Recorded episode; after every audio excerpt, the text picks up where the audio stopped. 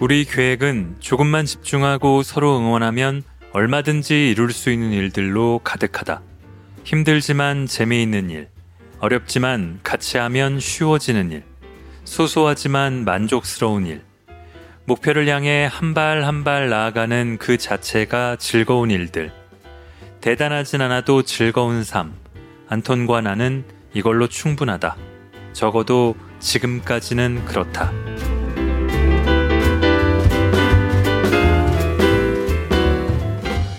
독자 여러분 안녕하세요. 골라듣는 뉴스룸 책 읽는 순간 북적북적입니다. 2021년 새해에 처음 찾아뵙는 저는 심영구 기자입니다. 자, 해 바뀌기 전 새 밑에는 그 해를 돌아보고 정리하고 또 해가 바뀌면 새해를 내다보고 계획하고 설계하죠. 올해가 벌써 열흘이 지났는데요. 여러분의 새해 시작은 어떠신가요? 작심삼일이라고 할 정도로 사흘 채우기가 사실은 쉽지가 않고 사흘 채워서 마음먹은 걸 실천하기가요. 또 일주일, 열흘, 한 달, 그렇게 마음먹은 대로 해나가기가 언제나 쉽지는 않았던 것 같습니다. 그래서 한국인은 구정부터가 새해 시작이라느니 하는 핑계를 매년 대오고 있죠. 저도 대개는 그랬던 것 같습니다. 그러나 새해입니다. 저의 새해 북적북적 첫 번째 들려드리고 싶은 책은 계획 세우기를 좋아하고 또 그를 실천하려는 노력만큼은 한국 제일이라고 할 만한 여행가로 잘 알려졌고 또 최근 10여 년은 국제 구호 활동을 열심히 하고 있는 한비아 작가가 그의 남편 안토니우스 반 주트펀과 함께 쓴 책입니다. 함께 걸어갈 사람이 생겼습니다. 낭독을 허락해준 작가님과 출판사 푸른숲에 감사드립니다. 자, 한비아 작가는 1958년생입니다. 아, 올해 63살이 되는데 그의 남편은 7살 연상이라고 하니까 70세죠. 그런데 이 둘이 결혼한 게 불과 4년 전, 2017년이에요. 나이 60이 될 때까지 한 작가는 비혼으로 바쁘게 자기 삶을 살아왔고 남편도 그렇습니다. 이 둘이 알게 된 건 2002년 아프가니스탄 구호 활동 현장에서라는데 연인이 된 거는 그로부터 12년 뒤인 2014년 그리고 결혼한 건 3년이 더 지나서였습니다. 결혼한 이후에도 이 신혼부부가 1년의 절반은 떨어져서 한 사람은 한국에 한 사람은 네덜란드에서 지내고 있고 그러면서도 우리는 잘 되고 있고 행복하다고 하는 그들. 어떤 마음으로 함께 걸어가고 있을까요? 왜 이 책을 쓰게 됐는지를 밝히고 있는 프롤로그를 먼저 읽고 모두 4개의 장으로 구성된 이 책의 첫 장, 우리의 따로 또같이 결혼 생활. 여기서 한두 편을 골라 읽어보겠습니다.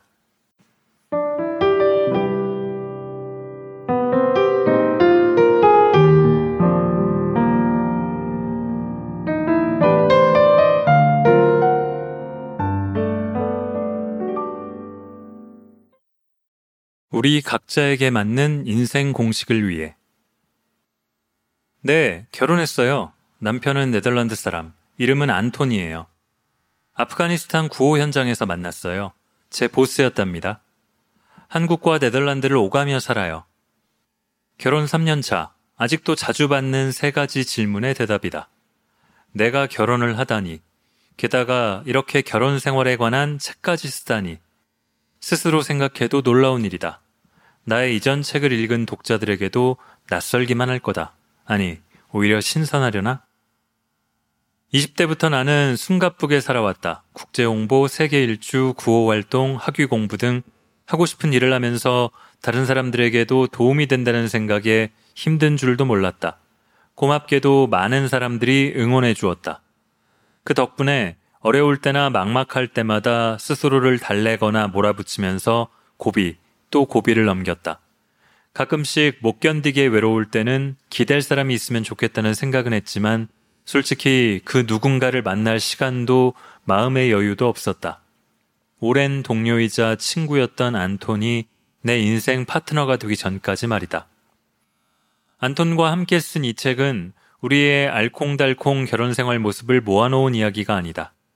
남들과는 사뭇 다른 우리 상황에 맞게 우리만의 방식을 찾아가는 이야기고 결혼 후 더욱 나답게 살아가는 이야기고 혼자 있는 힘과 함께 하는 힘을 새롭게 발견하는 이야기다. 60대에 결혼한 안톤과 나는 자발적 장거리 부부로 결혼은 했으나 항상 같이 살진 않는다. 한 사람은 은퇴했고 한 사람은 활발한 사회 활동을 하는 중이다. 각각 매우 독립적으로 살아와서 함께 보내는 시간만큼이나 혼자 있는 시간 또한 소중하다고 생각한다. 때문에 우리는 전통적인 결혼 생활 방식으로는 살기 어렵다. 이런 상황과 조건과 지향에 맞는 우리에게 최적화된 방식을 찾아야 했다. 다행히도 많이 생각하고 얘기를 나누다 보면 좋은 방안이 나온다. 결혼 3년 차. 따로 또 같이 사는 우리 방식은 지금까지는 잘 맞는 것 같다. 수없이 많은 시행착오를 겪고 그때마다 수정, 보완해 가는 다분히 실험적인 이 결혼 생활 방식은 지금도 진화, 발전 중이다. 동시에 우리 또한 세상 모든 3년차 커플이 겪는 일들을 똑같이 겪고 있다. 치약을 어떻게 짜고 젖은 수건은 어디에 놓는지를 가지고 서로에게 잔소리를 하고 약속 시간에 넉넉하게 나갈지 딱 맞춰 나갈지를 두고 의견 충돌을 한다. 그런 후에는 누가 먼저 미안하다고 하는지 보자며 기싸움하는 것도 여느 커플과 다르지 않다. 그럴 때마다 안도의 한숨을 쉰다. 우리가 20대, 그 질풍노도의 시간, 스스로도 자기가 어떤 사람인지 잘 몰랐던 그 시기에 만났다면 어땠을까? 아마 가관이었을 거다. 아예 절단이 났을지도 모르고 자기와 상대방에게 너그러워지는 나이에 만나 얼마나 다행인가. 30대에 만나 60년 잘 사는 것도 좋지만 우리처럼 60대에 만나 30년 사이좋게 사는 것도 나쁘지 않은 것 같다. 가까운 사람들은 우리의 이런 얘기들이 재미있다고 했다. 듣고 나면 많은 것을 생각하며 뭔가를 결심하게 된다고. 젊은 친구들에게도 들려주고 싶다고도 했다. 그래서 감히 책을 쓸 엄두를 내보았다. 안톤, 우리 같이 책 한 번 써볼까? 작년 봄, 안톤에게 지나가는 말처럼 툭 건넸다. 책이라고? 내가 어떻게 대답은 이렇게 했지만 그의 표정으로 짐작컨대 속말은 Why not? 왜 안 되겠어? 이었다. 그리고 거의 1년간 혹독한 자기 검열을 거쳤다. 무엇보다도 우리 경험과 생각이 일기장 속의 개인적인 자산을 넘어 책이라는 사회적 자산으로서의 가치가 있는가를 묻고 또 물었다. 수차례 쓰자 말자를 거듭한 끝에 마침내 써보자는 용기를 냈고 이는 구체적인 일정, 목표, 실천 방안 등을 갖춘 프로젝트로 변했다. 이름하여 ABC, 안톤 and 비야 couple book project. 안톤과 나는 이 책을 가까운 친구를 집으로 초대해 저녁을 먹으면서 해주는 얘기처럼 따뜻하고 솔직하게 쓰기로 했다. 우리가 어떻게 동료에서 친구, 연인을 거쳐 부부가 되었는지, 사이좋게 지내기 위해서 어떤 원칙들을 세웠는지, 상대방의 나라에서 안서방과 서울댁으로 어떻게 사는지, 각자의 고유한 맛과 색깔은 어떻게 지키는지, 기왕 쓰는 김에 일기장, 주고받은 편지, 유언장까지 공개하며 속마음을 톡톡 털어놓았다. 이렇게 하면서 우리는 자기만의 인생 공식을 만들어가는 즐거움과 따로 또 같이라는 인생 옵션에 대해 말해주고 싶었다. 우리 모두 대단하진 않아도 재미있게는 살 수 있다는 말을 하고 싶었다. Good morning my sunshine 삐용 삐용 Good morning my sunshine Good afternoon 안톤 한국 시간 오후 2시 조용하던 내 휴대전화가 경쾌하게 울린다. 네덜란드는 오전 7시다. 1년에 6개월 이상 떨어져 지내는 안톤과 나는 스카이프와 왓츠앱을 이용해 하루에도 수십 개의 문자를 주고받는데 내용에 따라 앱에서 제공하는 다양한 이모티콘을 골라 쓰는 재미가 쏠쏠하다. 안톤은 나를 매일 다른 별명으로 부른다. 그렇다. 우리 신혼이다. 어느 때는 아침 햇살, 산들바람 등 자연의 일부로, 어느 때는 다람쥐, 토끼 등 동물로, 어느 때는 들장미, 튤립 등 꽃으로, 또 어느 때는 다이아몬드, 진주 등 보석으로. 아침에 눈을 떠 나를 생각하면서 제일 먼저 떠오르는 이미지로 별명을 붙인다는데 매일 아침 직접 얼굴을 볼 수 있다면 이렇게 다채로운 별명으로 부르지는 않았을 거다. 장거리 결혼 생활 덕분이다. 우리 결혼 생활은 336 타임으로 돌아간다. 1년 중 3개월은 네덜란드에서, 3개월은 한국에서 같이 지내고, 나머지 6개월은 따로 지내는데, 따로 있을 때는 문자 보내기가 가장 중요한 소통 방법이자 연결고리다.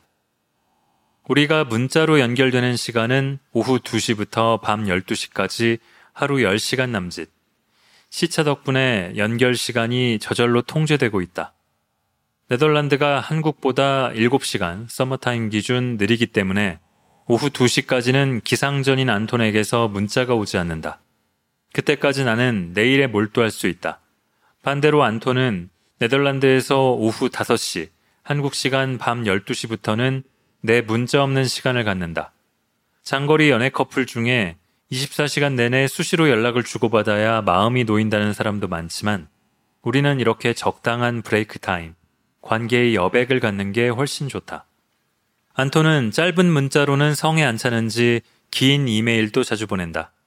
다른 사람들과 주고받는 이메일을 공유하기도 하는데 나는 그 이메일 밑에 다른 색깔로 짧게 답만 달아 보내곤 한다. 그는 종종 이런 날을 섭섭해하지만 이메일로는 될수록 용건만 간단히 말하는 게 내 방식이라는 건 역시 잘 알고 있다. 매주 수요일과 일요일 밤 일주일에 두 차례 한 시간 정도 영상통화를 한다. 이때는 우리도 다른 부부와 연인들처럼 마주보고 시시콜콜한 얘기와 계획을 나누며 웃고 떠든다. 통화가 끝날 때마다 아쉽긴 하지만 전화로 한 시간 이상 얘기한 적은 거의 없다.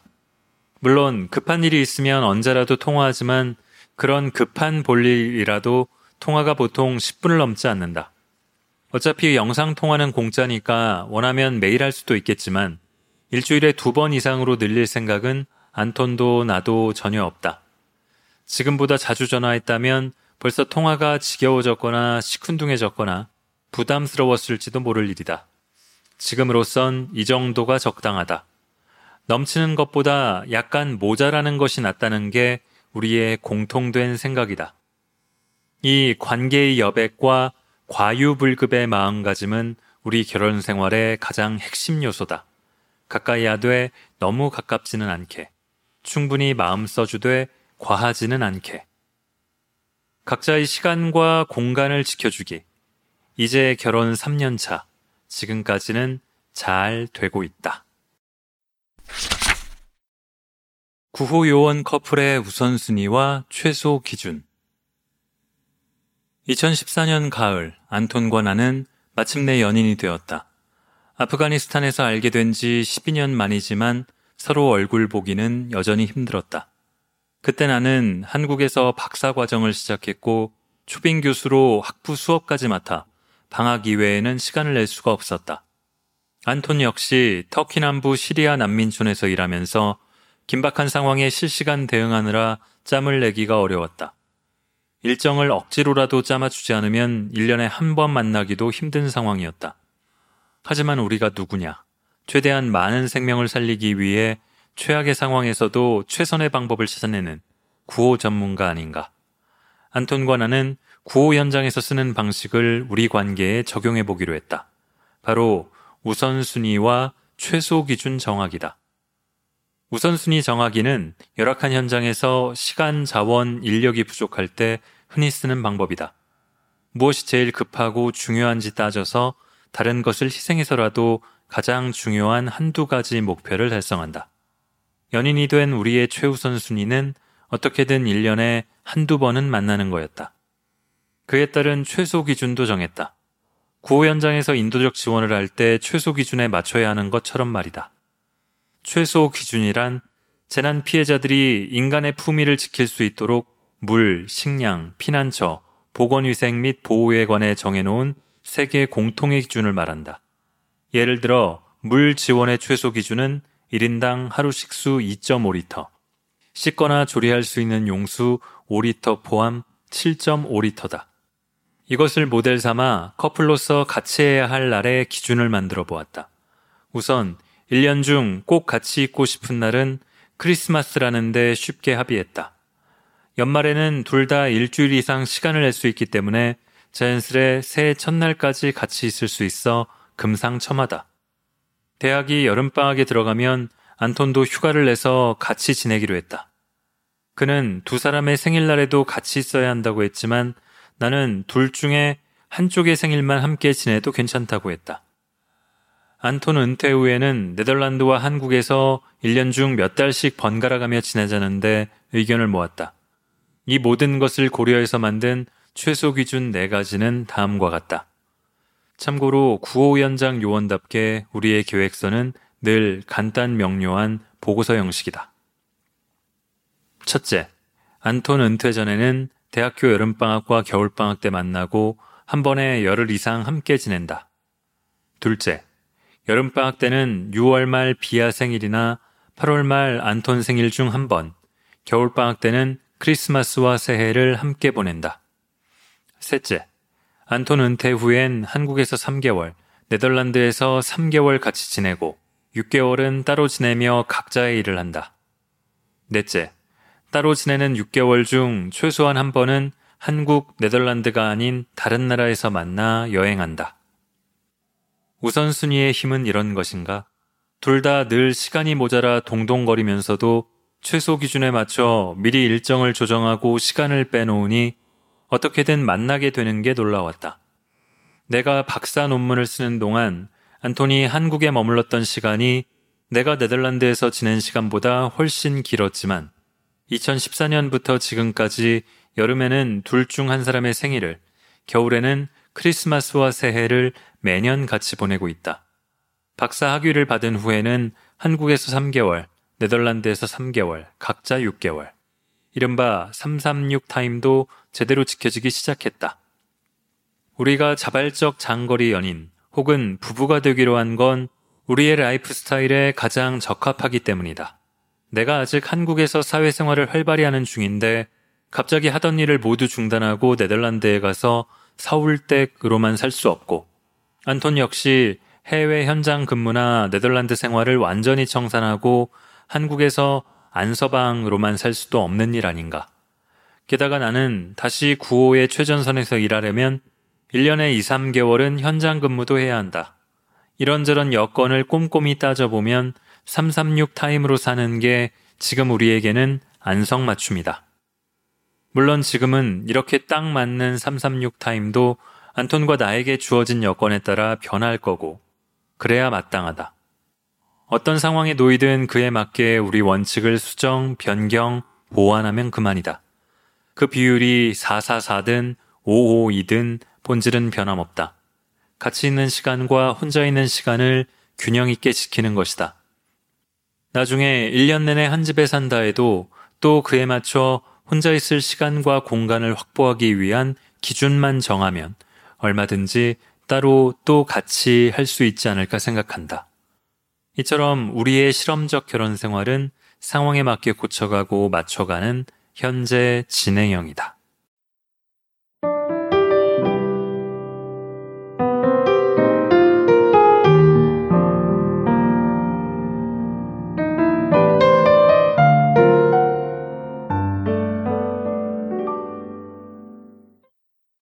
자, 이제 둘이 어떻게 336을 지키면서 사는지, 또 살면서 각자의 나라에서, 각자의 집에서, 각자의 가족들과 만나서 벌어지는 에피소드들, 또 처음 결혼했을 때 신혼여행을 조금 특이하게 쿠바로 떠나서 스페인어를 공부하는 이야기라든가, 여러 가지 재미있는 글들이 많습니다. 공동 저자인 안톤의 글도 하나 읽어야죠. 돈의 글이 조금 적습니다. 한비아 작가의 글이 조금 많고요. 4장 혼자 있는 힘, 함께하는 힘에 있는 담담하고 평화롭게 안톤의 글을 읽어보겠습니다.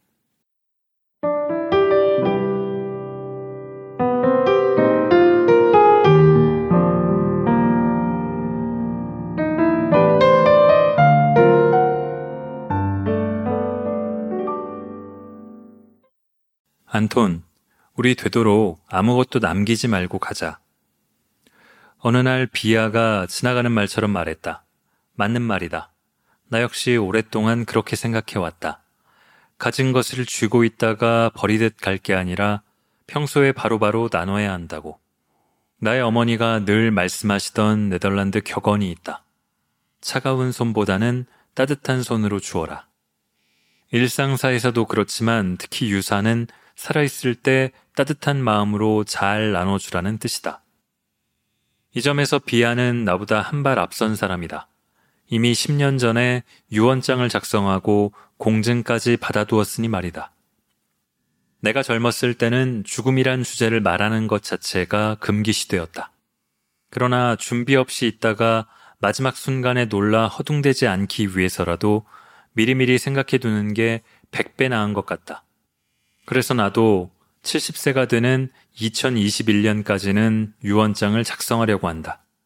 그걸 주기적으로 검토하고 수정하는 과정은 또 하나의 재미있는 프로젝트가 될 것 같다. 쓰고 남은 자산이 있다면 법이 정한 방식이 아니라 내가 정한 방식으로 처리할 계획이다. 오래전부터 아프리카와 아시아에서 함께 일했던 사람들이나 이들의 자녀들에게 뭔가 남겨주고 싶었다. 그러나 옛 친구들은 오래전에 내 레이더망에서 사라지거나 이미 이 세상에 없다.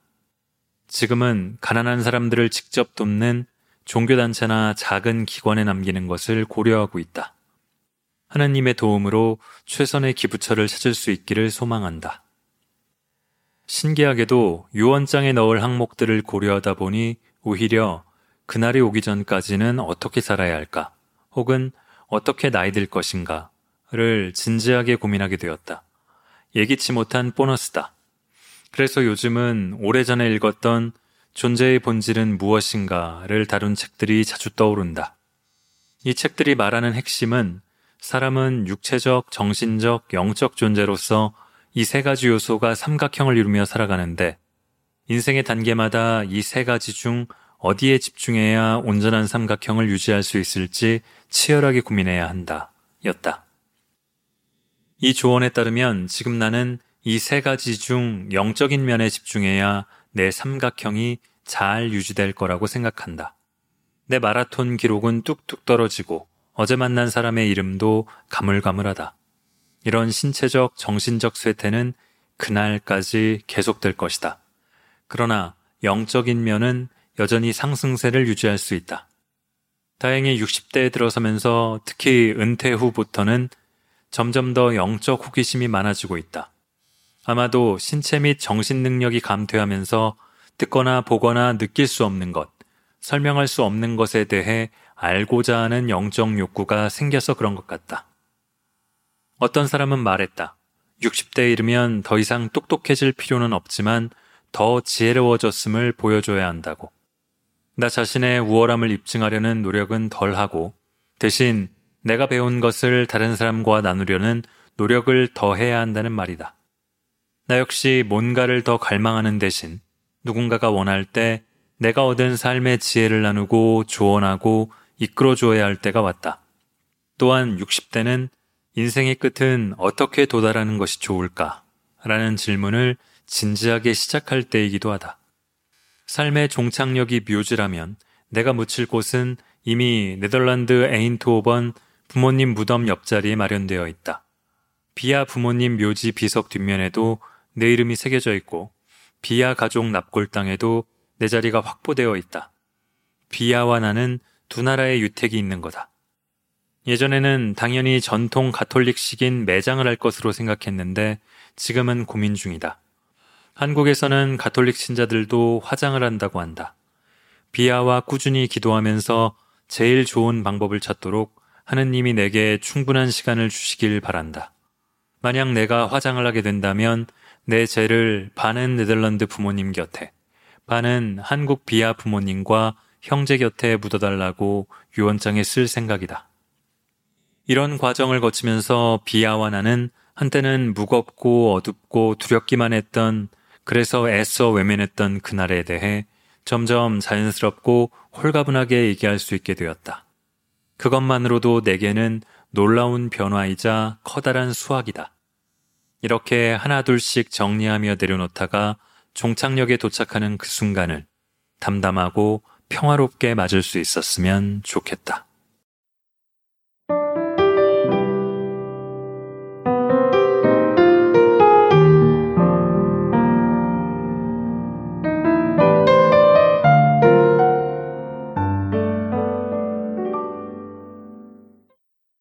백세 시대라고 하지만 수명이 길어진 것과 우리 삶의 주기는 아직 딱 맞아떨어지진 않는 것 같습니다. 나이 60이면 아직 젊다고 하지만 그간 해왔던 본업에서는 조금 물러나거나 은퇴하기도 하는 시기에 가깝죠. 살아갈 날들이 살아온 날들보다 적어졌을 그때 새롭게 뭔가를 시작하기보다는 잘 정리하고 마무리하는 게 더 어울려 보일 때 서로 함께 걸어가는 걸어가기로 한 이 4년차 신혼부부에게는 동반자, 배우자라는 말이 썩 적절해 보입니다. 이 책을 새해 첫 책으로 고른 것은 저도 결혼 생활을 10년 넘기다 보니까 훌쩍 넘겼습니다. 그런 생각이 가끔 들어섭니다. 우리는 더 나이가 들면 어떻게 살게 될까? 앞으로 10년, 20년, 30년 함께 한다면 함께하는 삶은 어떨까? 그게 또 결혼 생활만은 아니라 직장에서 가족들과 친구, 동료, 선후배들과는 어떨까? 그런 생각이 들어서였습니다. 자, 이 책의 마지막 글, 대단하진 않아도 즐거운 삶을 읽으면서 이번 주 북적북적 마무리하겠습니다. 들어주신 모든 분들 감사합니다. 올해는 아마도 코로나가 종식될 수 있을 것이란 희망을 갖고 즐겁게 살아요.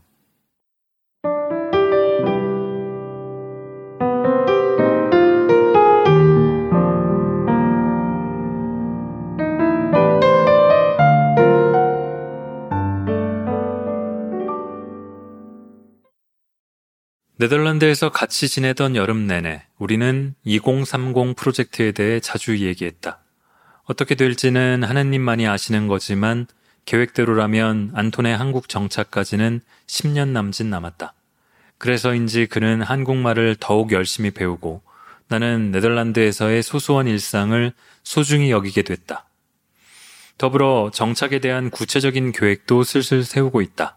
한국 어디에서 어떤 집을 구할지, 지금 사는 네덜란드 집을 처분할지 그냥 놔둘지, 안톤이 한국 국적을 취득하는 게 좋을지, 자전거, 마라톤 등반 등 취미 생활은 어떻게 즐기고 신앙 및 영성 생활은 어떻게 지속할지, 그리고 우리가 가진 것을 어떻게 잘 쓸 것인지. 안톤이 늘 강조하는 것처럼 돈은 잘 버는 것보다 잘 쓰는 것이 훨씬 어렵다. 그는 연금 생활자고 나 역시 앞으로 큰 돈 벌 일은 없을 테니 지금 가진 것을 잘 배분해서 쓰는 게 관건이다. 알뜰하게 쓰고도 남는 게 있다면 잘 나누고 가고 싶다. 이런 우리 생각을 시험해 볼 기회가 생겼다. 대중서를 처음 써보는 그가 물었다. 인쇄는 얼마쯤 나와? 얼마나 팔리느냐에 따라 다르지. 요즘엔 책 판매가 예전 같지 않으니까 큰 기대는 하지 않는 게 좋을 거야. 얼마가 되었든 둘이 같이 번 인쇄 중 일정 부분은 우리 여행의 질을 높이는 데 쓰면 어때? 이제 둘 다 배낭여행자처럼 다니지 말고 좀 나은 숙소에 묵거나 좀 더 좋은 식당에 가는 거 말이야. 아주 좋은 생각이야. 우선은 한국과 네덜란드를 오갈 때 타는 비행기부터 직항으로 바꾸자. 지금까지는 표값이 싼 비행기 타느라 파리나 프랑크푸르트를 거쳐 돌아 돌아 다녔잖아. 그래요. 근데 인쇄를 우리만을 위해 쓰는 건 너무 아깝잖아? 그렇기는 해. 쿠바 여행 때 생각한 대로 인쇄의 일부를 떼어서 여행 중에 만나는 사람이나 단체를 도와주는 건 어떨까? 대찬성이다.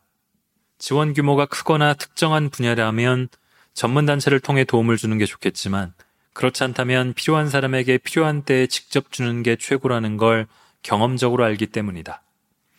세계 여행할 때 하루 여비가 10달러도 안 됐지만 베트남에서 만난 당찬 30세 여성에게 컴퓨터 학원비로 100달러를 준 적이 있다. 그만큼을 때우느라 한동안 더 허름한 숙소에서 자고 더 싼 음식을 먹어야 했지만 그 돈으로 한 사람의 꿈을 키우는데 일조했다는 생각에 나는 내가 무진장 마음에 들었다. 이 똘똘한 친구는 후에 학원을 무사히 마치고 버젓한 컴퓨터 회사에 취직했다며 사진과 함께 편지를 보내왔다. 100% 찬성이야.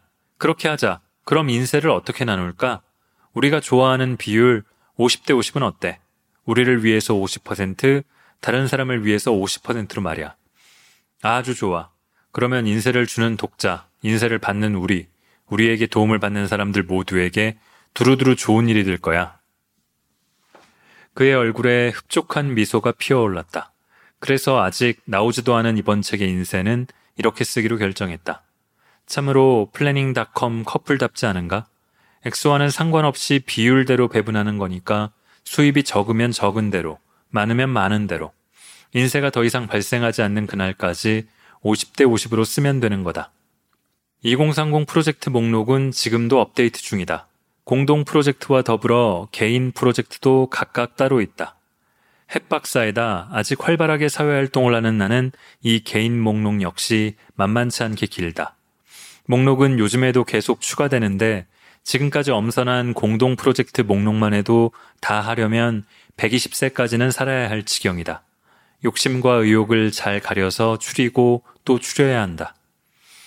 그러나 찬찬히 들여다보면 우리 목록에는 에베레스트산 정상을 오른다든지 유엔 난민기구의 수장이 되겠다든지 알프스 근처에 멋진 별장을 사겠다든지 하는 거창한 목표나 계획은 하나도 없다. 그런 건 할 수도 없고 할 필요도 없고 할 마음도 없다. 누구랑 경쟁해서 이겨야만 성취할 수 있는 일은 아예 목록에 넣지도 않는다. 대신 우리 계획은 조금만 집중하고 서로 응원하면 얼마든지 이룰 수 있는 일들로 가득하다. 힘들지만 재미있는 일, 어렵지만 같이 하면 쉬워지는 일, 소소하지만 만족스러운 일, 목표를 향해 한 발 한 발 나아가는 그 자체가 즐거운 일들. 대단하진 않아도 즐거운 삶. 안톤과 나는 이걸로 충분하다. 적어도 지금까지는 그렇다.